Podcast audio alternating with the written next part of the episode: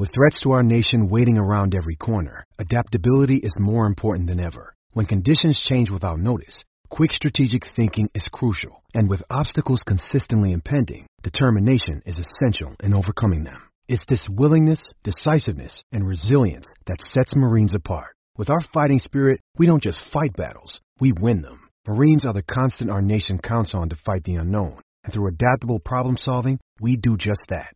Learn more at marines.com. All this week on NBC4, new products to new technology. Susan Hogan is showing you how local restaurants are changing the way we dine in and take out in this new world. Tonight at 6.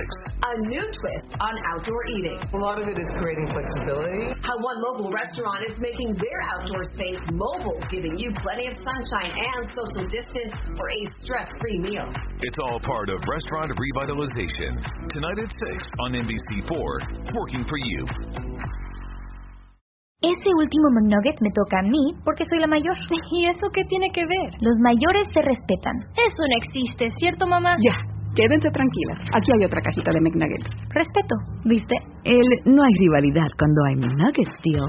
Hay un deal para cada salida familiar en McDonald's. Compra uno de tus favoritos, como unos McNuggets de 10 piezas, una Big Mac, una Quarter Pounder with Cheese o un Filet Fish y te llevas otro por un dólar. Por tiempo limitado, precios y participación pueden variar. Válido para un producto de igual o menor valor.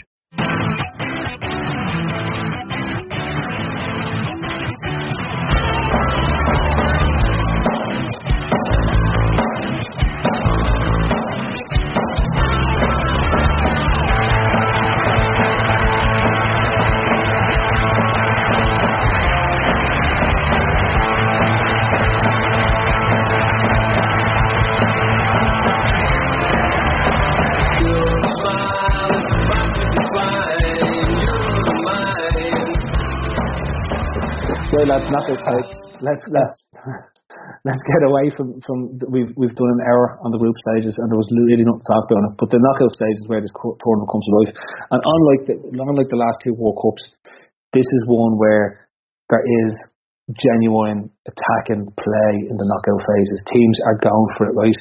The first half of the draw in the in the in the second round, it, there's goals all over the shop. The second half is a bit more cagier um, but there's still great games that are involved in it.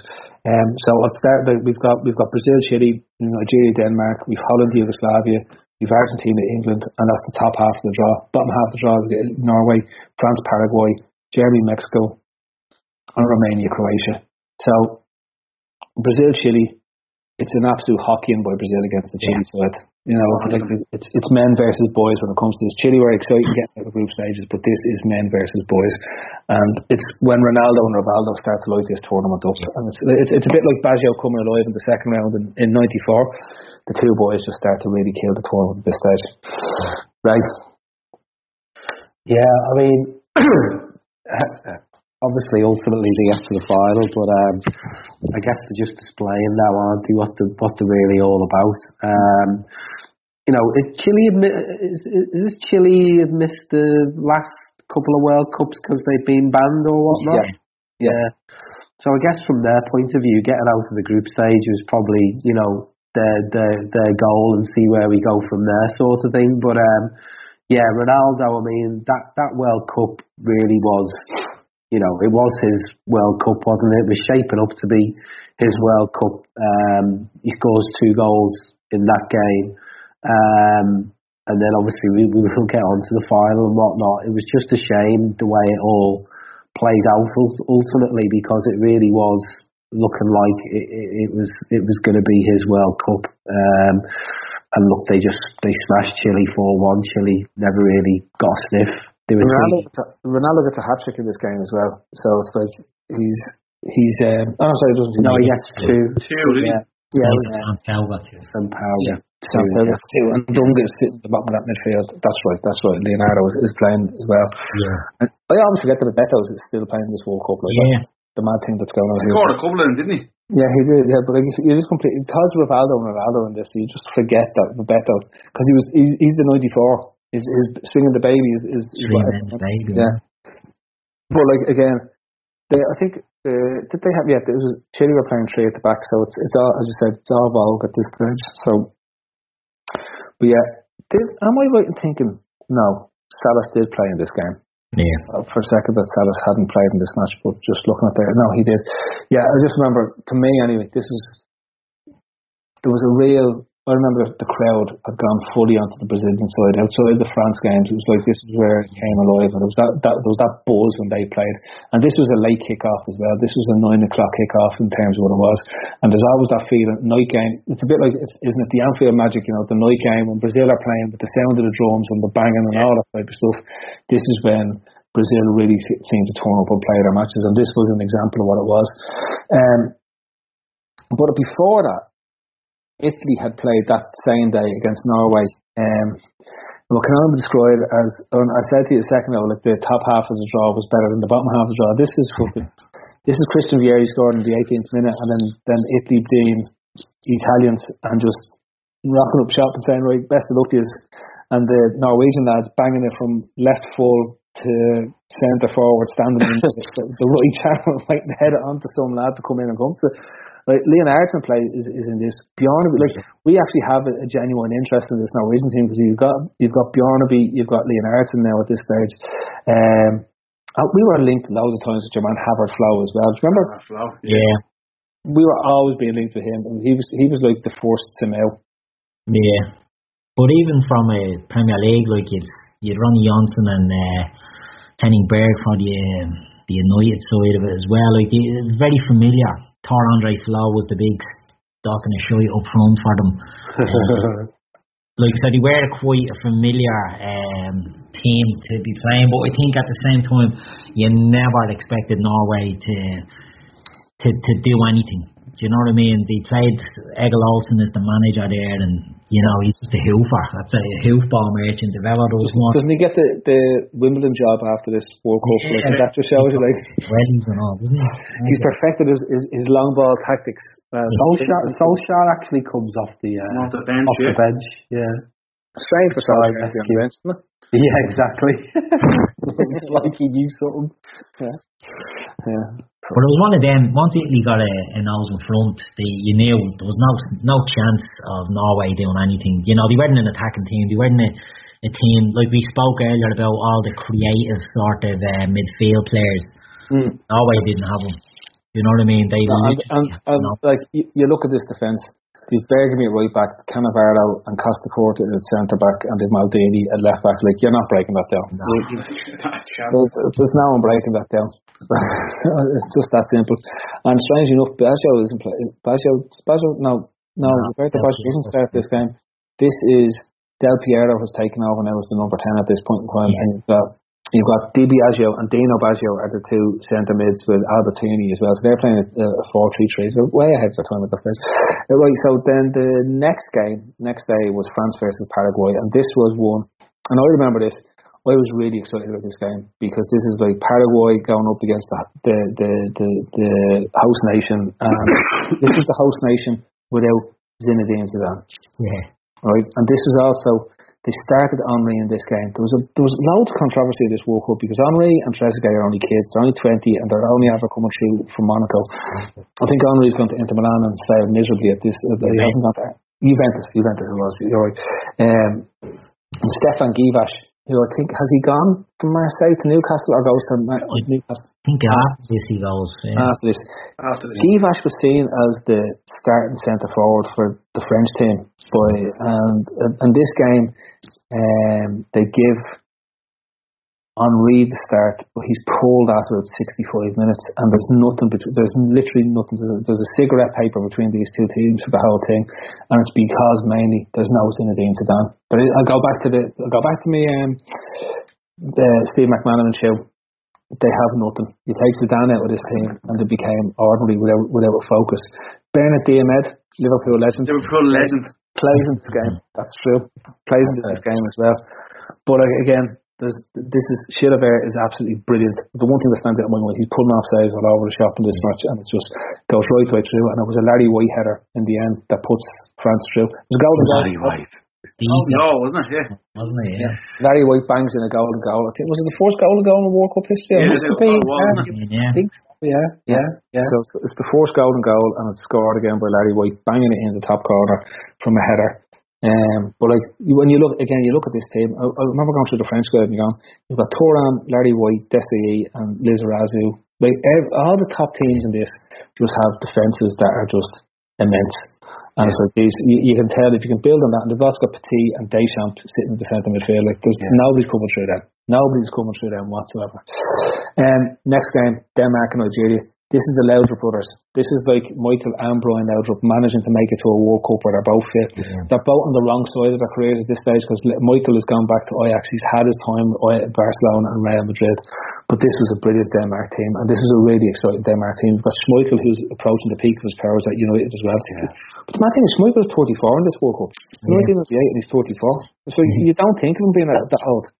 Because 1999 is, is, is, is around the corner, but this is smashing Danish team. And every, But I think we all thought at this point that the attacking brilliance of the Nigerian sides were going to sweep away Denmark. And Denmark just turned up and played the most amazing football. And I remember being amazed by loud, the two Laudrups that day. It was just like they were playing in complete synch- synchronicity between the two of them. Yeah, they were brilliant. Absolutely you, amazing.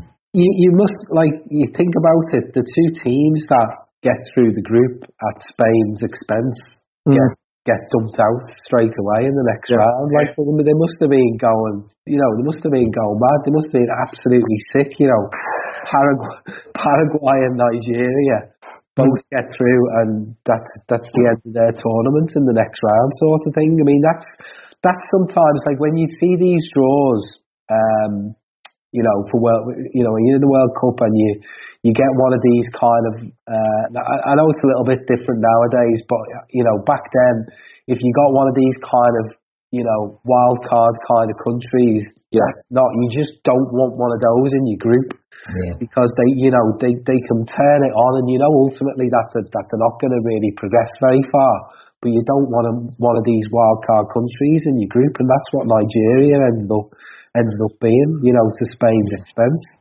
Yeah, yeah, and like, but again, this Danish team just make a mockery of it and just pull them apart and destroy them. They yeah. march into the quarterfinals.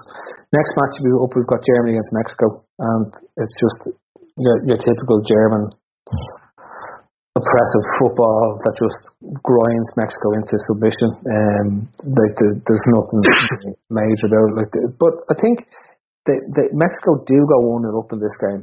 Um, yeah. Germany never looked like they were going to struggle. Like even though you know, you know, like if Liverpool go one 0 down, you're looking at it and you say to yourself, they're going to come back. You know what I mean?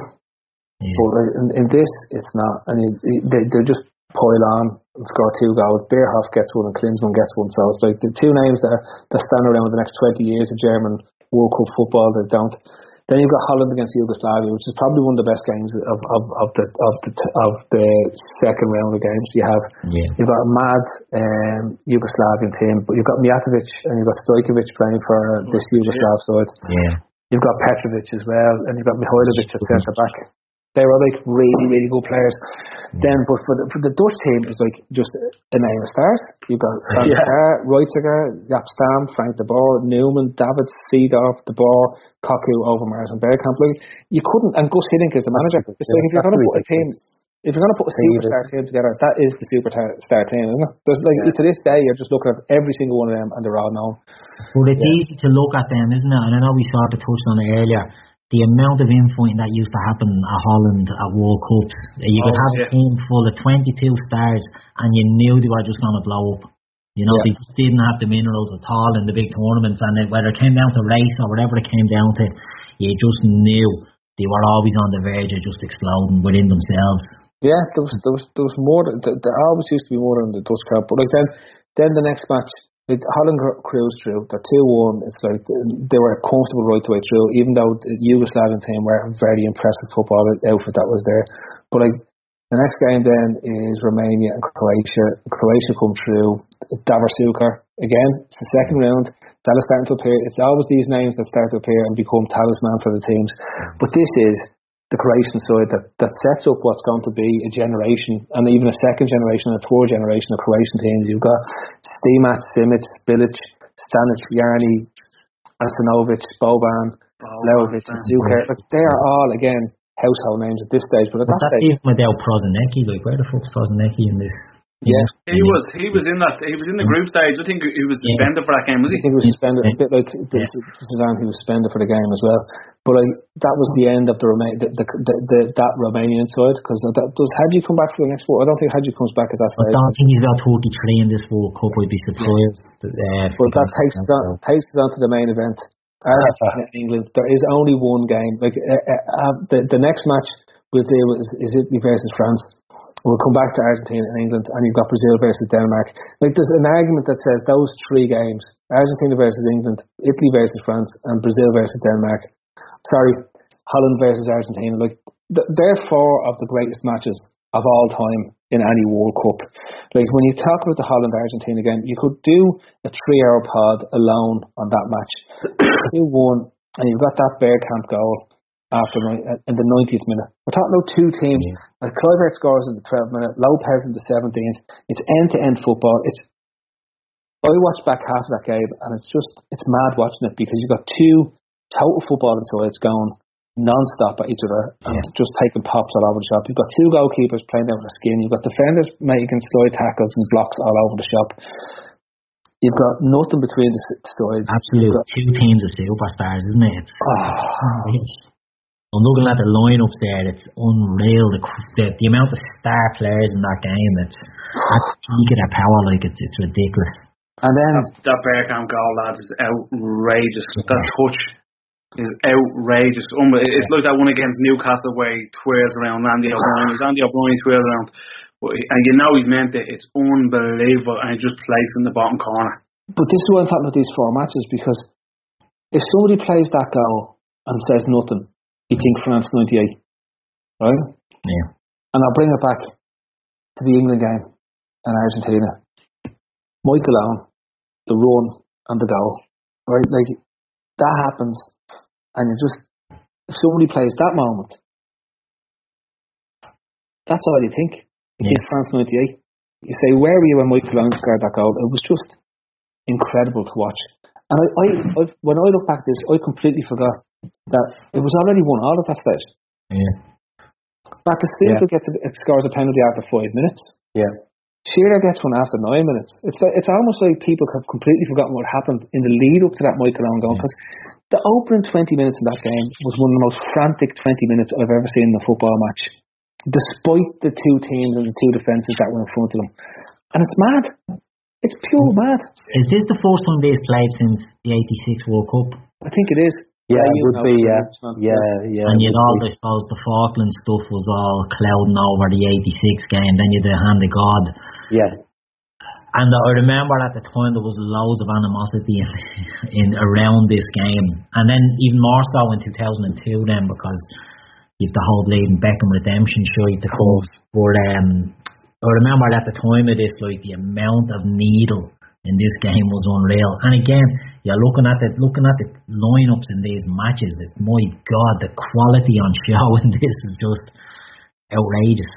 Yeah, I I mean, like the thing. The thing is, is, as I was saying about, you know, we did want to avoid England, did want to avoid Argentina, and ultimately they get Argentina. Now the funny thing is, if you look back at this, um, you know, just think what Croatia have become, um, as Phil touched on, um, what they become in this tournament. You know, what they are now, um, what they've become to England as well. Um, ironically, you know, they're, they're our nemesis now. Yeah. Um, and, and that, that kind of, that could have started all the way back in France 98 had things have slightly turned out differently, but it turns out this is kind of the second, re- second game of a kind of trilogy against Argentina. Um, and yeah, I mean, saying about remembering where you were when this game, I was actually, uh, this just probably put a bit of a smile on your faces actually, because I was in, um, I, I, at this stage, having been to the to the opening game, I was actually on holiday um, in Lanzarote, and I was in one of those, you know, most English of English bars that you can imagine in Spain, where the place was absolutely, you know, uh, bursting at the seams, full of England fans. And uh, obviously, when Michael Owen scores that goal as a Liverpool fan, you know, I mean, I, I went absolutely mental when when Michael Owen um, scores that goal. Um, but probably what sticks out in this game more than that for me than, than the Michael Owen goal is the how that pub went off when Sol Campbell scored that goal that never was. Oh my God. I mean, the place just went upside down and then it took so long to realise that it had been disallowed and the disbelief as to why it had been disallowed. And you almost felt like there was an inevitability there that, that England were going to go out after that was disallowed. You know what I mean? It was, uh, I still, I still don't understand why it was disallowed to this day. Mm. But like, the thing that jumped at me in this, and it gets overlooked, the Beckham sending off happens on the 47th minute. Yeah. Shite bag Simeone. The performance, but the performance that England put in is arguably one of their greatest ever. Yeah. And man, man. And it never gets the credit it does because they get knocked out on penalties. But you Yeah. see, like, they go on to do to, to they were facing an Argentina side that has Batistuta Yeah. and then they bring on Hernan Crespo. Like we're talking about world class talent coming off the bench and coming onto the pitch to break down a torn England side, a torn ten man England side. Mm-hmm. Like, God forbid I ever give England any credit when it comes to these games, but like they what that English team did that day stands up to anything that any English team has ever done in the World Cup. I mean, totally honest with you, they were brilliant, and it was, I even felt a bit sorry for them. They they- were brilliant. They were, but again, touching on it, they they played essentially with you know not a back five because you wouldn't say Darren Anderton was a, an orthodox fullback, but they went down to ten men, and if they were going to lose anyone, you know, not that Beckham wasn't, you know, he was an influential player, he was a superstar on the rise at that stage, but you know, they lost a, a player playing in central midfield who probably wasn't a central midfielder, and they just started of battened down the hatches, didn't they? And they they really pulled together. I thought I agree with you, Phil. I thought they were brilliant after that um, after that red card, and it was again. I keep saying it, but the the quality, you know, it, it, there was there was no one hiding in that team. You know, it was a team of men, and I sound like Leighton Graham Souness saying that you know, good men playing, you know, or Johnny Giles, you know, honest, uh, hard working players and all that, but. They really were. It was a honesty of effort. You know what I mean? They were they were so bleeding strong, and they pulled together. And you're right, against a great Argentina team. Do you know what I mean? Like you can say again, Argentina were a defensive team, but you have Batistuta and Claudio Lopez or Crespo to come on, but you have Ariel Ortega and you've Juan Sebastian Veron as well in there. So you could say like they're quite defensive, but their attacking players had a lot of freedom. And to withstand that, it you know a lot of credit needed, and it's a great for, forgotten performance by England because they went out because Yeah. the the things that shine from that game, his own goal is Beckham's red card, and as racist on Sol Campbell's disallowed goal. Yeah. And Batty's missed penalty. What this is going. Word hold everybody. Yeah. Not only not only David Batty missing the penalty, but the commentary. I don't know if you remember that. Well, I don't know whether you would have listened to the ITV commentary at the time, but it was um, Brian Moore and Kevin Keegan, and Kevin uh, Brian Moore um, says to Kevin Keegan just as he's about to take the penalty, quickly will he score? And you know, Kevin Keegan says yes, Yes. Ah. It's almost Oh. like that Steve McClaren moment uh, more recently when he Oh, Keegan's just an optimist, isn't he? yeah. The Italy France game is next, right? And it's a nil all draw. It goes to penalties, and France get through on penalties, and that's probably the best. I can, that's the best summarization of, of that game. Like the, of, of all the players, all the creativity, you've got Del Piero, you've got Baggio, you've got Zidane, you've got Yuri Djorkaeff after that game. You know, it just it's just mad that it was that type of match where neither team made any real clear Yeah. chances, opportunities, and it was just one of those games where they cancelled each other out. Um, and it would set, set the stage for was it Euro '98, Euro 2000? 2000, yeah. Yeah, it's- Final, wasn't it? was the final between the two of them. It was a vastly different final in terms of what was there. But as arguably the game, most people will even talk about the, the Brazil Denmark and the the sorry the Brazil Denmark match was that the last one? Three two. Yeah. Yeah. Yeah. No, sorry, we're on to the quarterfinals now. Yeah. So that was Italy, France was the first quarterfinal. Argentina, England was the last of the second round, but we're on to the quarterfinals. So we've got there's not much to talk about that, but like then you've got two of the best quarterfinals. It's Brazil, Denmark. It's three two. It's madness.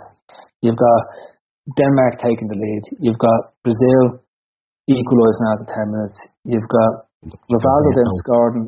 Rivaldo scoring the uh, was it a free kick he scored after 25 minutes or was it I can't remember which way it flows. But Rivaldo scores after 25, then Laudrup scores after 50 minutes, and then they break Denmark's hearts with Rivaldo scores again for 59th minute. And it's like, you're looking at it, but Denmark kept pushing and pushing and pushing and pushing and pushing and pushing and pushing, and it just doesn't happen. Yeah. Again, great teams like and I forgot all about this World Cup, you know what I mean? The the quality that was in it and Denmark had sort of I forgot all about them, you know what I mean, until we're talking, but you're looking at a great Danish team and you're right, the Laudrup brothers really were Yeah. absolute quality in this World Cup at this stage, you know what I mean? And it was great to see them, you know, as you touched on Michael's on the way down, but Brian is really and I think he, is he playing for Rangers at this stage? Trying for Rangers, yeah, yeah. Really at the peak of his um And Michael, his Michael Laudrup was having that Indian summer. You know when you have that one Yeah. great tournament that an agent like uh, like Maradona was going to have in '94, or like Yeah. in terms Last of uh, it's the last hurrah. He knows it's his swan song, and he just gives absolutely everything to a tournament, and that's what Laudrup does in this tournament itself. When we're Helveg lads standing out for me hugely in, in this tournament for them as well. I think did he get his move to did he get moved to Milan after this Yeah, but Journey? He was absolutely sensational he was. But you know, again, what the difference here is, one team has Bebeto, uh, Ronaldo, and Yeah. can bring on Denílson as as as a substitute. Denmark only had Peter Muller as the starting centre forward and brought on then Ebbe Sand as the as the replacement for him, and that in itself is the key difference between the two teams. So it's like you're looking at and you say to yourself, if you're looking at what the difference is, that is the difference between the two of them. The players look to the captain, the captain looks to the manager, and the manager looks to you. It's time to be heard. Pitch is the new app that gives football fans the voice you deserve. Get your views sent straight to media pundits, commentators, and the club you love. From dodgy penalties to rating match performance, make your opinion count. The manager's looking to sub him off, and the fans agree. Download the Pitch app for free today. Be heard. Some cars are comfy on the inside, but don't have power on the outside. And some cars have the horsepower, but none of the comfort. I used to think there weren't any cars that were the total package. But that all changed when I got my Honda SUV. It's rugged and sophisticated, and right now, Honda has deals on the entire Honda SUV lineup. CRV, HRV, Pilot, Passport, you name it. So if you're looking for a car that's the total package, the only place you'll find it is at your local Honda dealer. Hurry before they're all gone. And then you have the game, the game that this tournament is remembered for, and that is Holland against Argentina. Like this is the like you've got everything that goes on. We know the final, what happens in the final, the whole lot. But this Holland and Argentina game, coming off the back of the England game, obviously all the English fans have jumped on board. The Dutch, they they can nip on the ferry over across to, to Rotterdam and the whole lot. But this is like you've got two phenomenal attacking sides. Going back to what we we're just talking about again, and they just open up. But again, it's a tight affair. But they go end to end. I remember going, who's going to win this? I just I couldn't figure out who the hell was going to win this. And they just go end to end, and it's just madness. And there's was there two sending offs in this as well? Was did, did am I Yeah, right thinking yeah, that yeah, one of the Dutch player gets sent off, and then. Argentina Yeah. absolutely battered them for the best part of ten minutes. Yeah. And then they get somebody sent off. Ortega. Yeah. Tay gets sent off. That's right. And then from where th- then the moment happens, you've got the Frank de Boer pass. It's like it, it is. It's it's isn't it? It is a Dutch centre back thing where they can pass as well as any of the centre midfielders or any of the, the attacking midfielders. Like it's it's Virgil van Dijk stuff. Total football, isn't it? Ah, it's just beautiful. You it? look at these boys from from, from Holland or Netherlands, we got a Caulfield. Uh, only recently have been come back from Ajax and uh, you're playing against. and I know we're going off track here, but playing against a kid centre mid lads, and he was pushed to centre half within five minutes of the game. And I turned around to the coach And I said, or, more or less why, and he says he takes too many touches of the ball.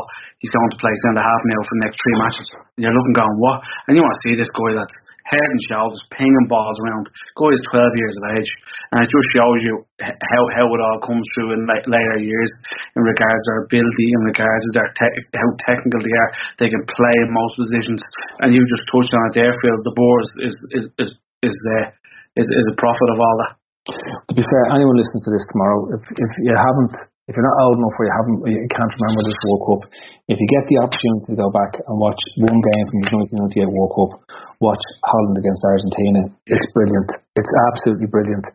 It's just a great football game to watch, and the pace involved in it. Like sometimes, if you go back and watch the 1990 games or even some of the 94 games, it's very slow. This has a frantic pace to it. It's just it's brilliant to watch. Germany against Croatia, there's, there's only one thing to mention about this. This the Germans get absolutely thumped by Croatia, and and not not just they get battered. Like this looks like like there's there's no words for this. This is like this is this is Lothar Matthäus' last World Cup, and it's like it's, they're all over the shop, and it's like it's just it's not a great German side. Let's be honest about it, right? And even though they, they they walked easily through the group, this is like they just get bashed. And this, as I said to you, this is the, the this is where you get your surprise team in a World Cup and Croatia. Yeah. We had Bulgaria in the last one, it's Sweden yeah. in the last one. This is the, the, the equivalent of these in, in this one here. Yeah. Um, but no one sees it coming still. I know you're saying, you know, they, they were a great side and whatnot, but, you know, Germany, a Germany in, in tournaments, and there was no real sign that something like this was coming. Uh, you know, Croatia, obviously, you know, we know we know what they are now, but back then they were, compl- you know, they were just completely uh, unknown and um, I mean, Germany have a man sent off after 40 minutes, which obviously, you know, has some kind of influence. Um, but, you know, um, yeah, I mean, Croatia 3 0, no one would have seen that in a million years, sort of thing. Um, you know, there's two things that you look out for as an England fan. You're always obviously looking out for England, but you're always looking at Germany, and you're you're, you're always hoping that they they got they get knocked out by hook or by crook. But um, yeah, that was just a massive, massive shock. They had a very aging team, didn't they, in that World Cup game? Yeah. I saw at the end of a cycle, Neil. I'm looking at some of them now. Kopke was 36. Yeah. Kohler was 32. Helmer was 33. Olaf Thon 32. And they all played in the 90 World Cup as well. Andreas Möller 30. Matthäus 37. Kirsten 32. Hassler 32. Marschall 32. Um, Klinsmann 33, Stefan Reuter 31, Bierhoff 30, you know, even Tarnat Lehmann were all 28, 29. So they had a squad that were really aging and they they just looked like they were running on fumes after, you know, maybe peaking at Euro 96. Exactly. And then exactly. this was a tournament too far for them. Yeah, but uh, that was an hour 45 tournament kick. but this is it. You see, when you if you win, you know, if you win a tournament like you know, they did two years previous, then the temptation is to just carry on with the old guard, isn't it? Yeah. And that's the problem, a lot of them were there and had come to the end. Like a lot of them were in the 1990 squad and were still there in the 98. You know what I mean? And maybe yeah. it was a time to refer, to freshen it up. But you know, hindsight's a wonderful thing as well, I suppose. Yeah, did he did he have hands in that side as well? Yeah, did he have hands? Yeah. So that's that's Did he get his move to Newcastle after that, or was he at Newcastle? Yeah, yeah, yeah. After that, yeah. Right, so we've got now our semi-finalists. We've got Brazil and Holland, and we've got France and Croatia. Right, obviously everyone was expecting France and Germany, and Brazil and Holland um, would have been expected, or Brazil versus Argentina. It wouldn't have been if if that if that had panned out. I'm sure that the, all the money that was passed in hands, if you look at how that lineup looks like, you would have had France mm-hmm. versus Germany, World War II repeated, and then you would have had Brazil versus Argentina, which is every um, Copa America that goes on ever. But we don't. We've got Brazil versus Holland, and this this again, following on from the Holland Argentina game, Holland are, are, are brilliant in this match, but you have the brilliance of Ronaldo this is the this is this is just a phenomenal goal he scores against against Holland in this match, um, and it looks like Brazil are going to see this out until the 87th minute. Kluivert. Yeah, Kluivert decides that he's just as good as, as Ronaldo and yeah. scores an absolute bendy of a goal. It's just it's, it's a sweet thing, and then like that, whatever, like outside of Larry White scoring the goal to goal, the goal to goal doesn't like. I I always got the impression in this that pe- teams then become more fearful because of the goal to goal, and they become almost more defensive. They don't want to, they don't expose themselves too much because if they do, they may get stuck and they may get caught. Um, but then they go to penalties, and if England had they were about a penalty shootout, they don't even come close to the Dutch when it comes to penalty shootouts because they're just impossible. Like if you if you want to play, you want to get a team in a penalty shootout, Holland is your man because they are the bottle. they need they need to get a few of the Irish over there because we're brilliant at penalty shootouts. But like, yeah. like that, lads. Like I remember this and, and, and looking at it, and you couldn't you, couldn't pick between these two teams. You, you literally there was nothing to pick between them, and it was it was too close, and that's how the game just pans out. And it's a, it's a good semi final. Sometimes you get brilliant semi finals. This is a good semi final, and it's a very tactical one. But ultimately, Brazil triumph on penalties, and I think they win. They don't even get to take the last penalty. They, I think they win four two on penalties in terms of what's there. Cocu and Ronald de Boer both missed the penalties. That's right, um, and Brazil, I've no idea. I'm assuming Ronaldo and Rivaldo scored, and some random Brazilian lads that they found on the beach scored bar penalty and it was grand. Was it? Yeah. Yeah, but that was Emer. That was Emerson. The I'm assuming the one who played for uh, Middlesbrough. Middlesbrough, yeah. No, no, not the Middlesbrough one. I think I'm assuming it was the one who played for Real Madrid and Roma and where Leverkusen. Remember? Oh yeah, yeah, it was. yeah, yeah. Mm-hmm. And then the other semi final, and haven't started off so well. Like the, the French side, I remember this this game not being great. Yeah, being totally honest with you, I remember the there was the fear was that Croatia were such a good side that they may do damage and they could knock out. There was there was a fear that the, that, that France, uh, being the host nation, getting so close, but would miss out on what the final was here. And from memory, Suker scores directly after half time, wasn't it? Yeah, yeah, yeah. And, and uh, Thuram scored right after, didn't he? Yeah. Right. When, when Suker scores, I remember the absolute silence that fell across the Stade de France, and it was like it was it was almost like the world had ended. to be, that's one of those sliding door moments. If Thuram doesn't score so quickly after yeah. Suker scores, right? What happens next is anyone's guess because if you look at how the French rugby fans get on, on their back when Yeah. things aren't going right for them, that could have easily happened for the French. Very good point, yeah, because I'd say the crowd would have started getting antsy at that stage. Yeah. Um, and I think it could have been a, a different. I don't know, again, if your auntie had balls, she'd be your uncle, but Mm.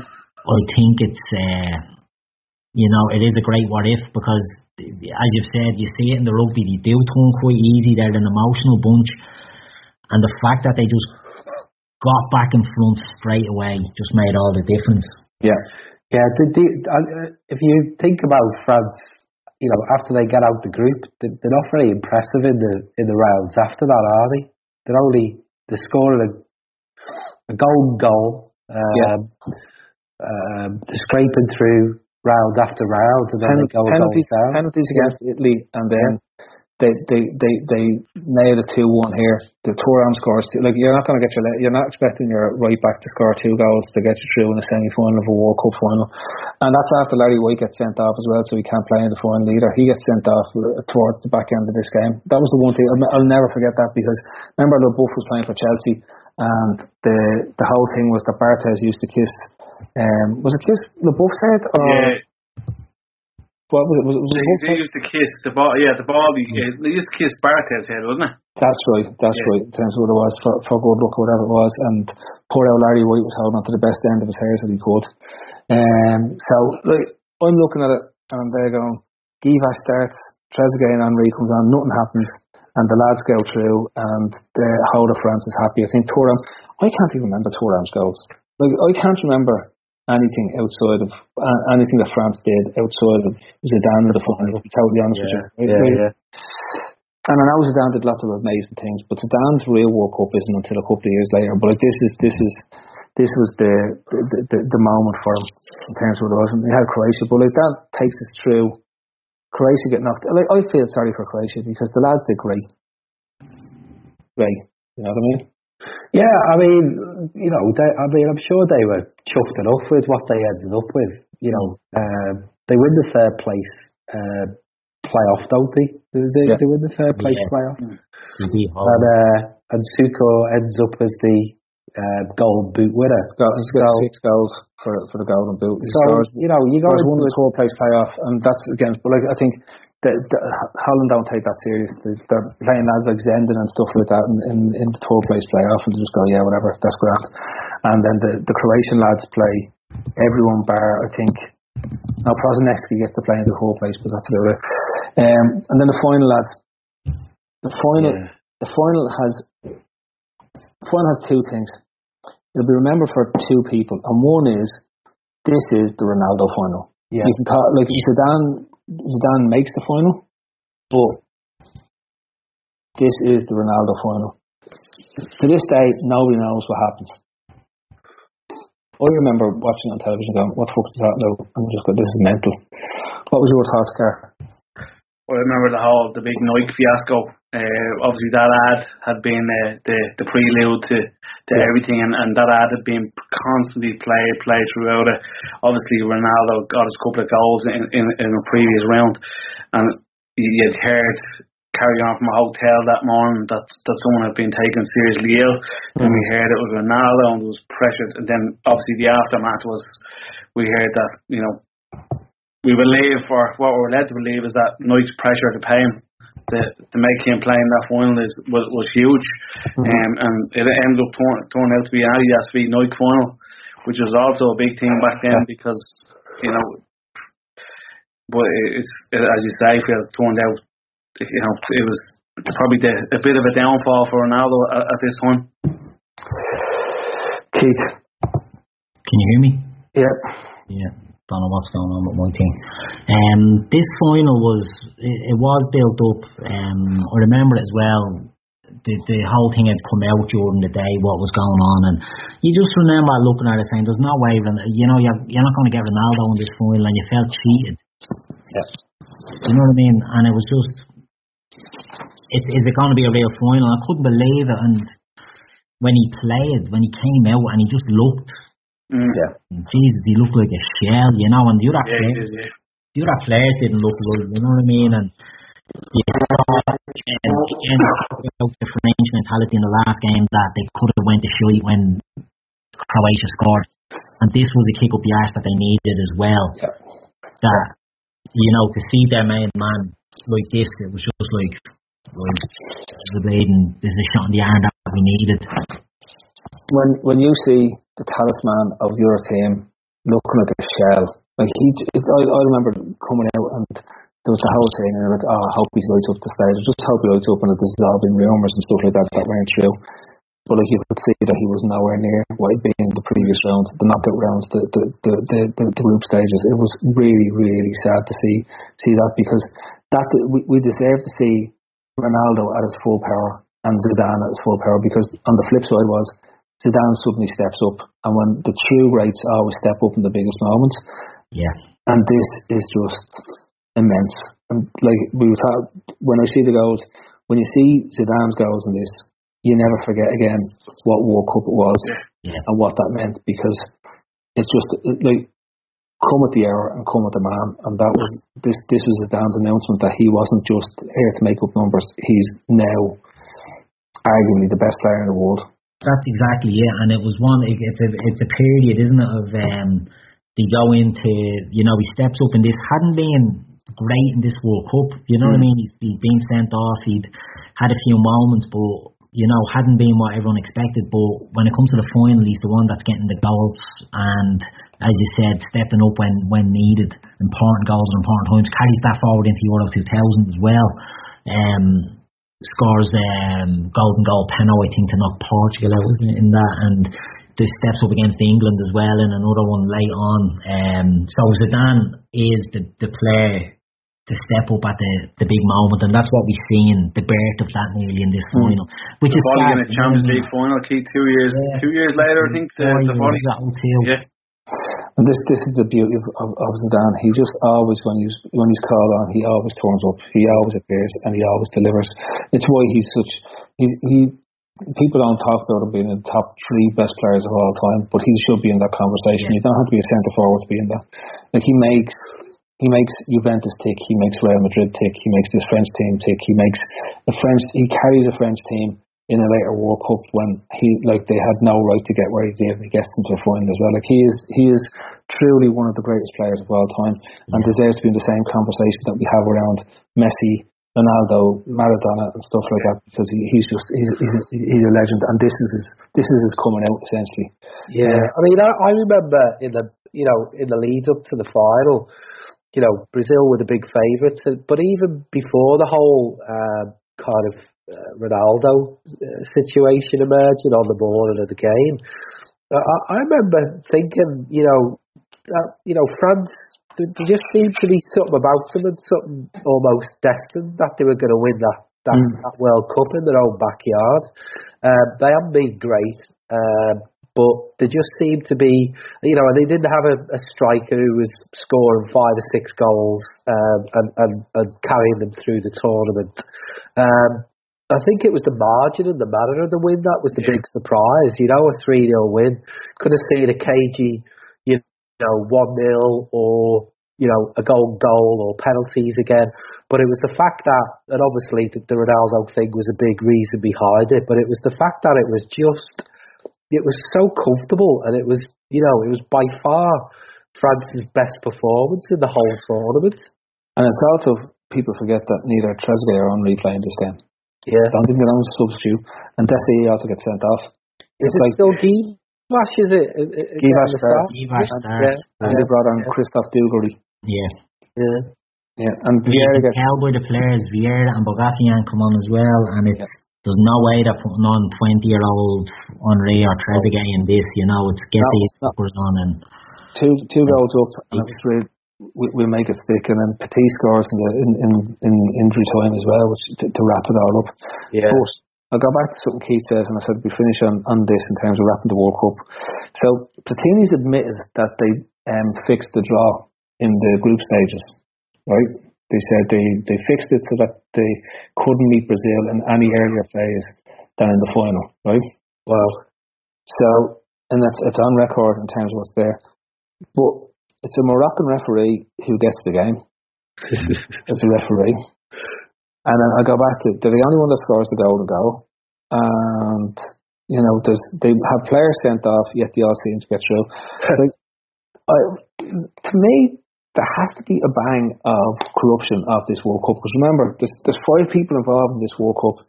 You've got João Havelange, Lennart Johansson, Sepp Blatter, Sepp Blatter, the first one. yeah, and, and he was FIFA secretary. He wasn't the president of FIFA at this stage. And you've got Michel Platini, who's the head of um, whatever it is. Like, and you've we Chuck Blazer as well. There's new that's I was going to say. The last one was France got this off the back of a load of bribes in 1992, which was confirmed by Chuck Blazer, who him and Jack Warner were taking getting presents all over the shop from France to, to have the World Cup awarded by them. Um, so, you know, to me, there has always been a stink of this World Cup saying, is it as clean as people would love it to be? It's arguably for me the last true World Cup that I enjoyed because there was a lot of attacking football. There's all those great games we've talked about. It's probably the last one where you've got a lot of teams that have domestic players.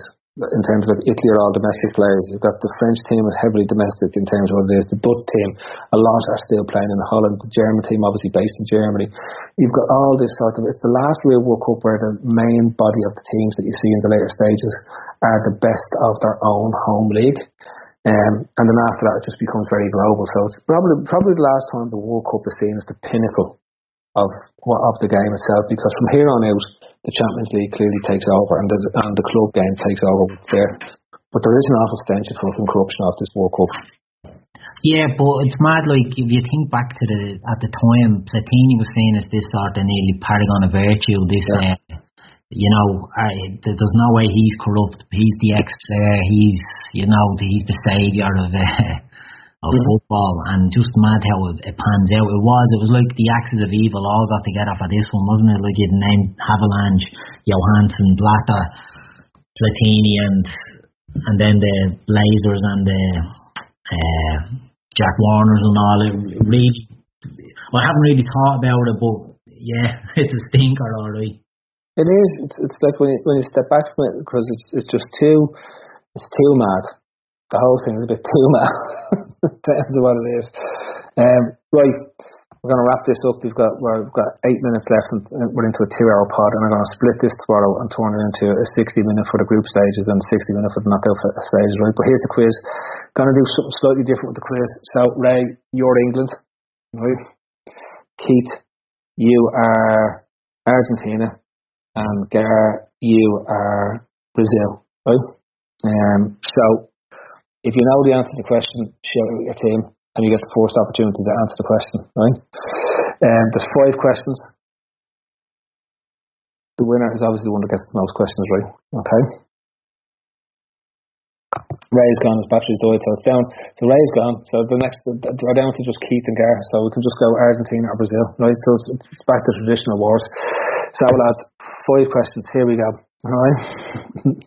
Oh, Gav is jumping in. He's, he's jumping. Gav is jumping in specifically for the quiz, so which is fair enough. Gav, you back? Are you in? You're in. You're good, man. Great, great to have you. Yeah, it's great to have you. and Ray is back. They go back. Back.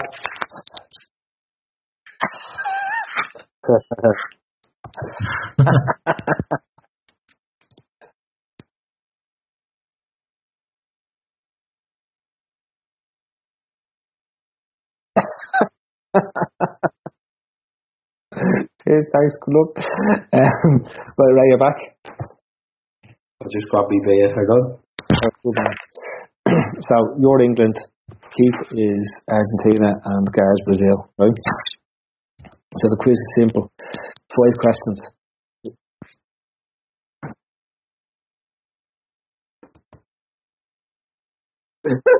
oh.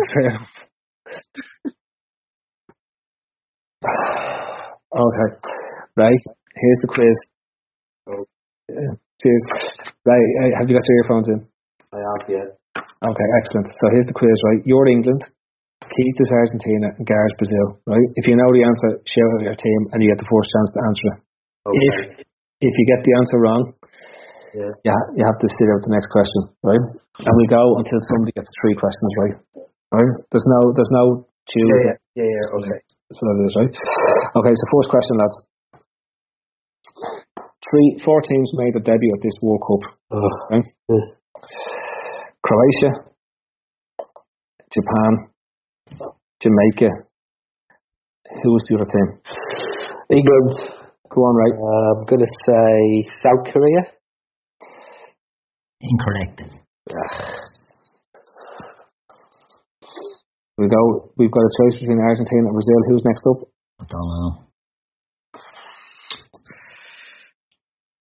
Debut, yeah. I'm gonna. Yeah. We're gonna go Brazil.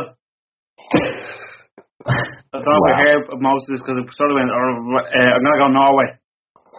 Okay, so you obviously missed the North Argentina.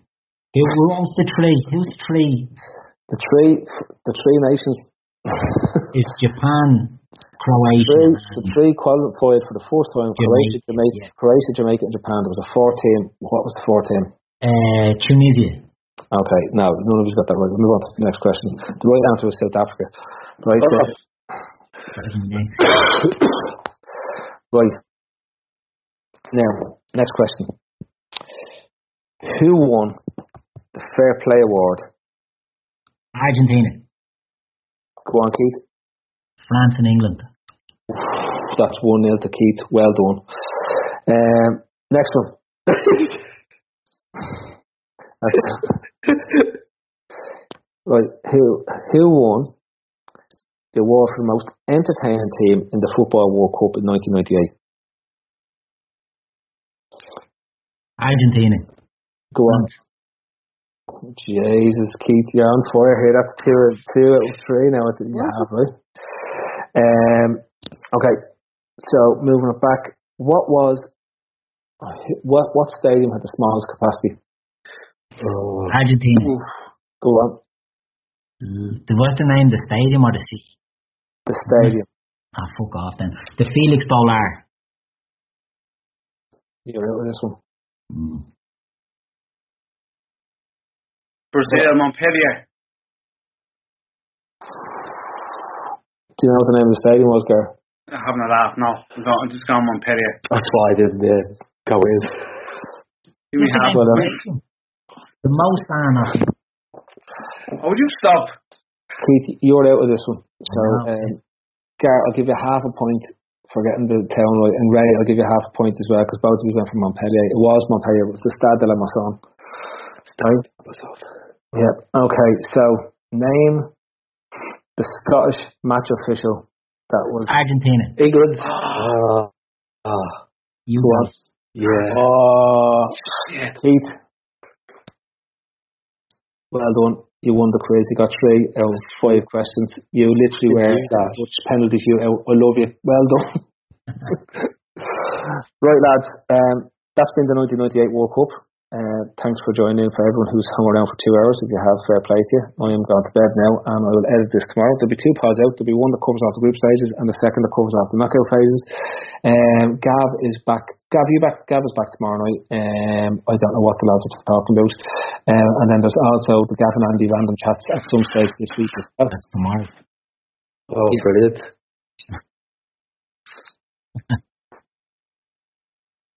Excellent, excellent. So Make it live, a two-hour one. make it a two-hour one. Two-hour pods are all the rage. Stuff. I spit wine around my floor. Hey, lads, I'm in so much trouble tomorrow. right. Um, that's been the club. I've been your host, Phil Casey. Um, that's been Ray Dickin, Dickin, Dickin, Dickin Wilson. And he's, he's almost got enough battery left to get him out through this. I've got Keith, who's been stuck in a constant. And Keith, I have to say, Don't know what's going on. You look like, what was your man's name out of Love Hate? The good looking fella. Fran. no.